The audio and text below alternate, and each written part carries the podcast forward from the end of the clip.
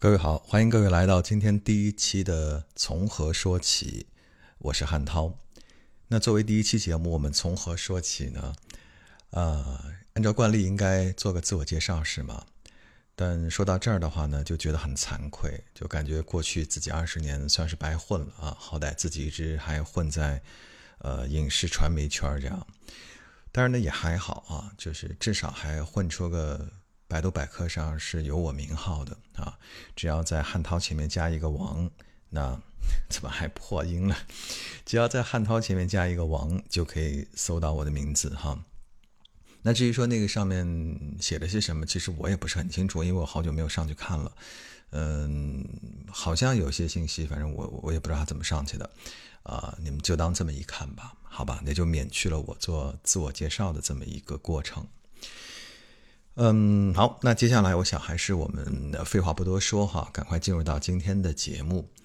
那今天节目要给大家讲述的这个故事要从何说起呢？我们就从当下最火的一部剧说起吧，那就是《漫长的季节》。那这部剧呢，可以说是近期哈我看过的国产剧当中最优秀的一部，没有之一。那至少在我心目当中是这个样子哈。无论他从剧本、演员的表演，然后啊美术的细节、灯光、摄影，啊，甚至到音乐，啊，我都觉得是可以说是国产剧的一个新的标杆。那就从剧本来说好了，这个故事呢有很多地方都出乎我的意料。就拿呃女主角沈墨来说啊，我从来没有想到她居然是最后的大 boss。当然，可能对于没有看过这部剧的朋友来说，非常不好意思，我我有点剧透了哈。但是今天我们的故事呢，就要从沈墨开始说起。我在看完《漫长的季节》这部剧之后呢，我就在想，嗯，现实生活当中会不会有这样的一个女孩儿，呃，或者说是有女性的这样的一个连环杀手的存在呢？我查了一下，还真查到了，现实生活当中就有这么一个女孩儿。有意思的是，我发现呢，这个现实生活当中的连环杀手，甚至在某些细节上和沈墨有一些相似。有可能编剧在呃塑造这个人物的时候，多多少少参考了现实生活当中的这位连环杀手。这位连环杀手的名字叫做马艳红。她和沈墨的相似之处在于，首先，她们都是非常漂亮的女孩，单从外表来看，你根本无法想象她会是一个连环杀手。第二，她们都出生在东北。现实生活当中的马艳红是出生于黑龙江的佳木斯市。同样，他们作案的时间是在上个世纪九十年代。还有一个相似之处，就是马艳红的出生地，那个地方叫做华川。漫长的季节这部剧的故事都是发生在华林市，可能是巧合吧。嗯，那刚才我们提到这些相似之处啊，可以说都是非常的皮毛。那事实上呢，沈墨和马艳红之间有着天壤之别。那他们的差别到底在哪里呢？接下来就让我慢慢跟你来讲述。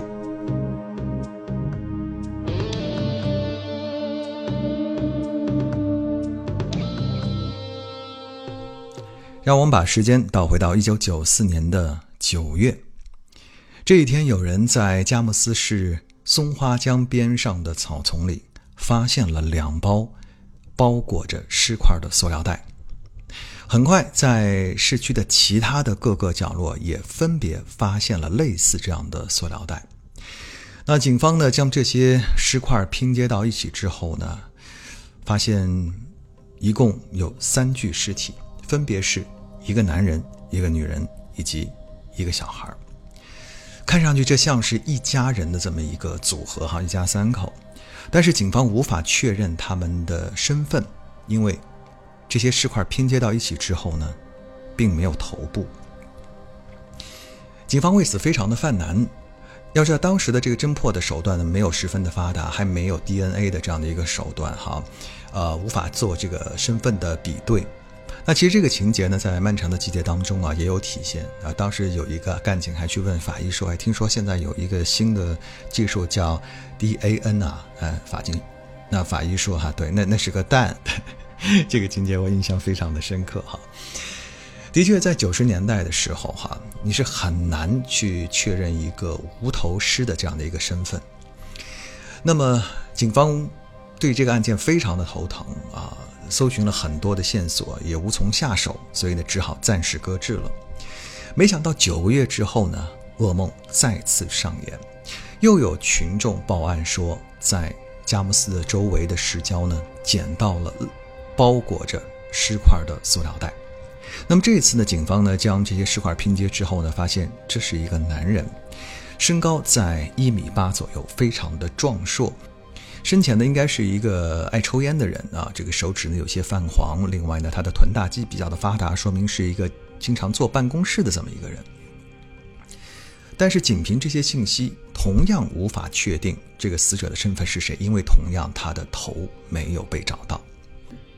因为在这么短的时间内发生了两起类似的、十分严重的一个杀人分尸案，那么警方呢啊非常的重视，于是呢下了命令啊，领导下命令了，说这个必须要限时破案。那么这时候呢，这个我们的公安人员呢也非常的头疼，说到底去哪里找这个受害人呢？于是呢，哎，我想可能是其中的一个小干警哈，灵机一动。说我们要不在电视台登一条广告，登一条寻人启事，就说呢有某男子呢因为出了交通意外，现在送到了医院。那他的特征是身高一米八，比较壮硕。然后，啊对了，刚才忘了说了，在这个男性死者的身上有一个比较特别的特征，那就是在他的左手的手腕有伤疤。那么这个特征呢，也在寻人启事上被特别的强调了。呃，警方希望有。知道相关线索的人尽快和警方取得联系，并且予以众筹。那现在我们可能很难想象哈，你说在电视台播这么一条广告啊，滚动字幕就会有人来提供线索。哎，当年是真的是有可能的，因为在那个年代啊，人们能获得信息的渠道啊非常的少，呃，大部分人获得信息的渠道只有通过电视和广播。那会儿根本就没什么手机啊，所以大家呢只能是看电视。没想到这样一条广告呢，真的取得了一定的效果。有一个老爷子啊，到警方来报案，说他的儿子啊，好久不见了，失踪了啊，无论是单位还是家里都找不着人。那他的儿子呢，名叫董大庆。是一名镇法口的警察，他的儿子左手的手腕曾经受过伤，当时是因为拉架的时候啊，被这个酒瓶子给划伤的。那么办案人员在得到这条信息之后呢，就来到了董大庆的家，在撬开房门之后，警方立刻意识到这就是案发现场。屋内是一片狼藉哈，这个甚至还有一些骨茬啊、肉沫啊啊。然后呢，这个满屋全是血啊！这个现场呢，绝对是可以让人这个呕吐连连的这样的一种状况哈，想到就非常的可怕。嗯，于是这个事情就变得非常严重了。你想，一个警察在自己家里居然被分尸了，那接下来警方呢就开展了密集的调查。当时的这个办案呢。最常用的一个手段就是关系排查啊，从这个受害人身边的这个关系来入手调查。那么调查来调查去呢，他们就发现说呢，这个董大庆好像前不久交了一个女朋友。据董大庆的邻居反映说呢，这个女朋友呢啊长得比较的漂亮啊，而且呢已经是和董大庆呢就同居了。嗯，他们听到说呢，董大庆呢管这个女孩呢叫秀娥。那这时候呢，董老爷子也想起来了，说儿子呢跟他提过，认识了一个姓任的女孩，非常的喜欢，想跟她结婚。只是呢，董老爷子到现在呢还没有见过这个女孩。另外呢，董老爷子还提供了一个线索，那就是说呢，这个董大庆呢曾经哈为了结婚呢准备了两万块钱，但是现在这个钱存折。突然不翼而飞了，怎么也找不着了。于是呢，警方呢就把这个被称之为是任秀娥的女性呢列为了一个重点的怀疑对象。那么董大庆又是怎么来认识到这个任秀娥的呢？据警方的调查呢，他们发现这两个人呢是通过婚姻介绍所的信息部认识的。那警方呢排查了大量的婚姻介绍所，终于在其中一家呢找到了董大庆和任秀娥的名字。那根据婚姻介绍所的同志反映啊，说当时这个任秀娥呢来到婚姻介绍所的时候啊，一进门呢让人是眼前一亮啊，这个女孩呢非常的漂亮。但是紧接着呢，呃，介绍所的工作人员呢又对她给予了很大的同情，说呢这个姑娘呢自称呢自己呢是结过一次婚啊，婚姻非常的失败，是因为她不能够生育，所以呢被婆家给赶出了家门。那看着她这个很清秀的模样，然后说着说着又这个梨花带雨的哈，那个工作人员呢立刻就心软了，心说：哎呀，不管怎么着，一定要帮她找一个好人家，踏踏实实的啊，特别靠谱的。于是呢，工作人员翻呐翻呐翻呐，哎，就翻到了董大庆的资料。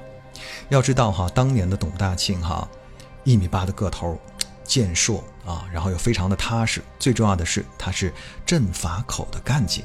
这个身份那是相当的吃香啊。那么根据几位见过任秀娥的工作人员以及呢董大庆的邻居的描述呢，警方呢就描绘了一幅任秀娥的画像，并且将她的画像呢贴满了佳木斯的大街小巷，希望群众能够提供相关人员的线索。那接下来呢，当然收到了很多不太靠谱的信息了啊。那有人说呢，呃，见过他，有人说跟他跳过舞，等等等等一系列哈，反而是云山雾罩的。那直到有一天呢，来了一个老太太，指着这个画像说呢，哎，这不是我们村那个老马家的三丫头吗？这个老太太呢，来自于桦川县。根据这条线索，警方发现这个任秀娥，她的真名其实就是。马艳红，他是桦川县人，在一九九三年离婚之后呢，将两个孩子留给了前夫，独自一个人来到了佳木斯生活。他老家的村民呢，对他的印象呢，呃，有好有坏。有人说呢，哇，这个姑娘呢，长得得劲儿啊，这个嘴又甜啊，见人都是笑脸相迎啊，很不错的一个女孩。那也有人呢，觉得这个女孩呢，这个有一点放荡。心眼多，嘴里没什么实话。警方就觉得马艳红这个人非常的可疑。那同时又考虑到，呃，董大庆的两万块钱的存折不翼而飞。他们想，如果啊这个存款是任秀娥拿走的，啊就是马艳红拿走的，那么他很有可能会要去银行兑现这一笔钱。于是警方就在佳木斯市的各大银行的柜台布控了。这个情节好像又让我们想到了这个漫长的季节哈，其中这个抓捕傅卫军的时候也是类似这样的情节。果然，就是在银行的柜台上，警方一举抓获了准备去提现的马艳红。在审问马艳红的过程当中啊，警方就发现这个马艳红啊说话是前言不搭后语。啊，一会儿说这个，哎，我跟董大庆早就分手了；一会儿又说呢，这个董大庆啊是自己喝多了意外死亡的。那么警方就觉得这个人呢肯定有问题，于是警方就试着问他一年多前发生的那另一起一家三口的碎尸案。这个时候，马艳红突然开始大哭，他说：“哎，杀一个也是死，杀两个也是死，我干脆说了。”马艳红接下来说出来的事实令人震惊。一九九三年离婚之后的马艳红呢，从桦川县来到了佳木斯。当时她在郊区呢，啊，租了一个很便宜的单间儿。这个房东呢，叫做徐学礼。房东一家三口和呃马艳红呢一起居住。这个时候，大家想到了那个被杀的一家三口。就是房东，也可能大家会联想到说啊，是不是这个房东啊对啊马艳红做了什么坏事儿，然后让他这个奋起啊这个杀了一家三口？但事实是截然相反，这个房东不仅没有对马艳红做任何的坏事，反而给予了马艳红很多的帮助。当时哈，马英红来租房子的时候啊，同样的使出了一招，那就是啊，哭得梨花带雨的啊，说自己啊如何如何被婆家赶出门，然后啊身世多么多么的不幸，然后独自一个人来到了佳木斯。那房东听完以后啊，非常的感动，说：“哎呀，这个姑娘啊，真的是太不容易了哈！这个本来一百块钱的房租呢，深深的就打了个五折啊，五十块钱就租给她了。”一九九四年的八月二十五日。又该是马艳红呢交房租的时候了。那这个时候，房东来敲马艳红的门的时候呢，啊，马艳红又表现出了一副非常可怜的样子。他说：“哎呀，大哥啊，就不好意思哈，我们这个老板呐，外出进货了，没有给我发工资。我这我这没有工资，我这哎呀，我连饭都吃不上了，我哪有钱给你付房租啊？”那说到这儿呢，这个眼泪都掉下来了。那房东是个老实人呐，就看不得女孩流眼泪，说：“哎呀，你这也太可怜了，连饭都吃不上了。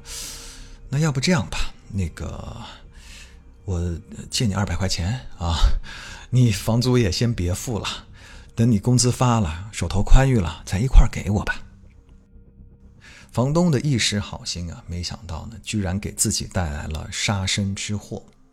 因为在房东这个取钱的过程当中呢，马艳红就注意到他的钱包里哈，除了这两百块钱呢，其实还有一摞钱。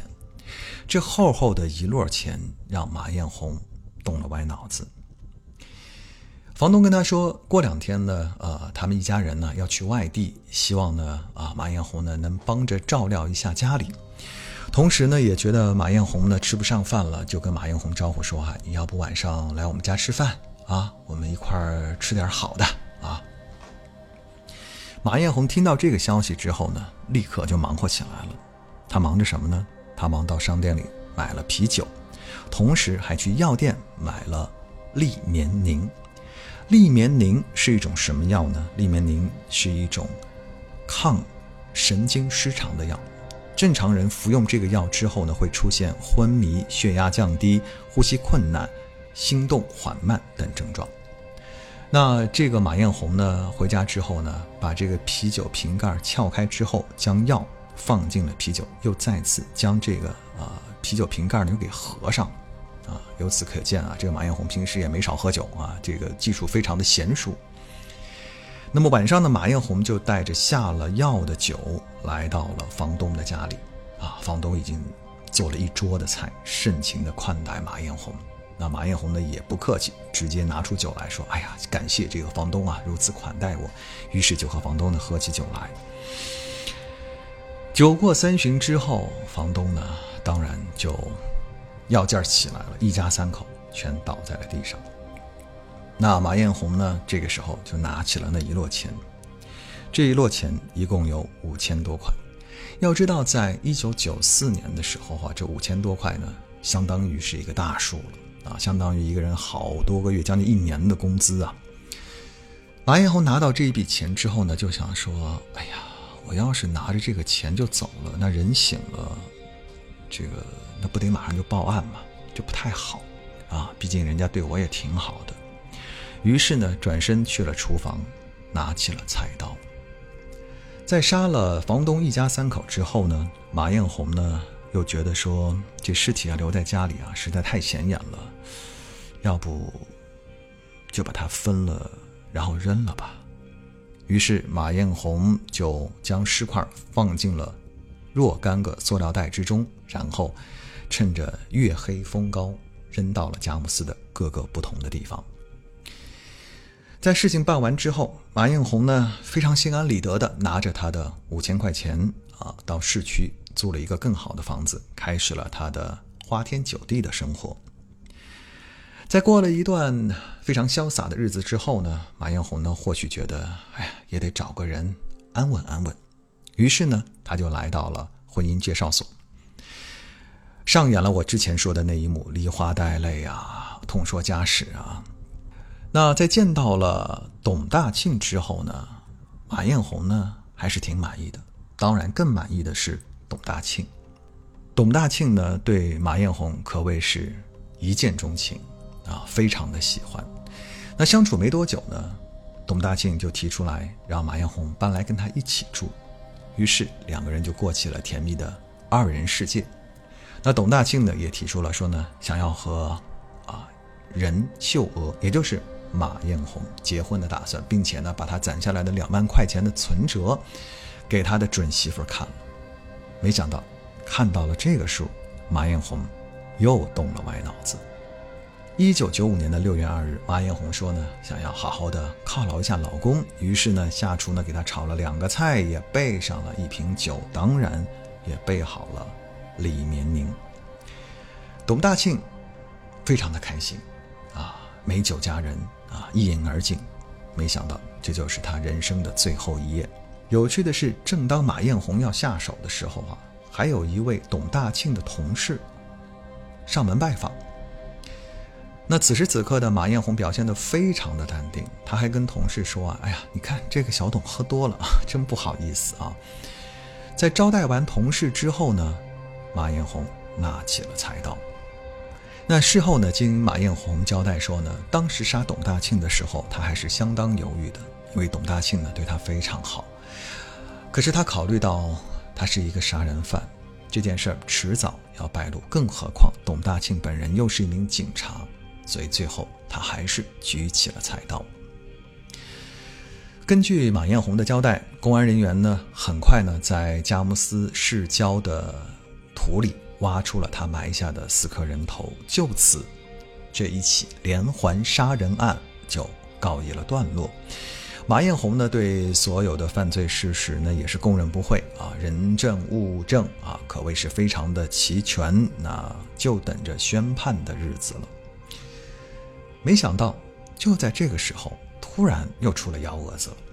话说呢，是进入到了初审之后，哈，马艳红呢突然翻供了，说以前的证词哈都是被逼的啊，这不是我真实想说的。同时呢，马艳红的辩护律师呢也提出了一些疑点，比如说，一个弱女子怎么能够单独的杀害了一家三口，更何况还有一个经过训练的一个警察。同时呢，根据这个残留在酒里的这个药的剂量的检测呢，发现这个药的剂量呢，顶多只能让一个成年人呢这个迷迷糊糊哈，不至于呢失去一个完全的反抗力。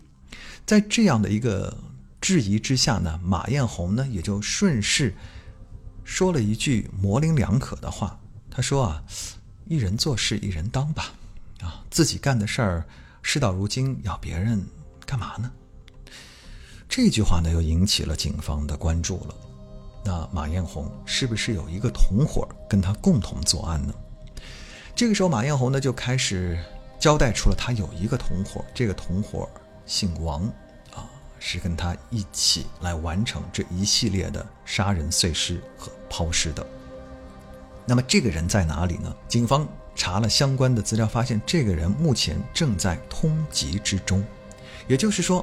这个马艳红的帮凶啊，是个通缉犯，还找不着。那么，在没有找到帮凶，或者说找到这个同案犯的情况下，马艳红的案子就不能结。就这样，这个案子又拖了三年的时间。到了一九九八年的年末，案件第三次开庭，啊，这个时候呢，检察院出示了证据，马艳红说不出这个所谓他的同案犯的相貌特征。在他作案的时候，这个人呢又根本不在佳木斯，所以由此证明马艳红所有翻案的口供全是假的。在一九九八年的十二月二十二日，三十一岁的马艳红被执行了枪决。至此，这连环的杀人案终于落下了帷幕。那其实到这里呢，我们来看一下马艳红跟我们之前所提到的这个漫长的季节当中的女主角沈墨哈，其实她们有着本质的差别。那沈墨呢，是一个非常典型的一种女性犯罪的动机，那就是女性受到了虐待、受到了压迫之后啊，一种奋起的一种反击、一种报复行为。啊，这是女性犯罪的，呃，很大的一部分的原因。但是马艳红就不同了，我们会发现，在马艳红的身上，我们看到的是另外一种非常典型的反社会型的人格。那这个人格呢，有以下特征呢：这些人常常是表现为有欺诈行为。就是喜欢不断的说谎。另外呢，行为很冲动，不会做什么事先的计划。还有就是以自我为中心，有支配别人的欲望。再加上就是不太尊重别人，表现为反复的不能够坚持工作或者是承担经济责任。当然还包括有为人比较的狠毒啊、冷漠无情等等。所以说，在这里提醒大家，如果大家在身边呢遇到类似这样特征的人啊，一定要离他们远一点啊，因为你不知道什么时候这些人就向你举起了菜刀。好了，那今天的故事呢，差不多告一段落了。那同时也要结束我们第一期的从何说起了。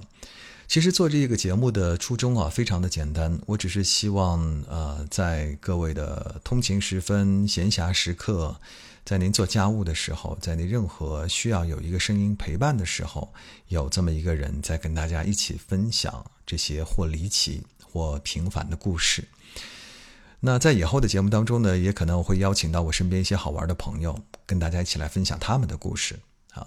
那各位在听完了我的节目之后，有什么样的感想啊？也可以在评论区给我留言。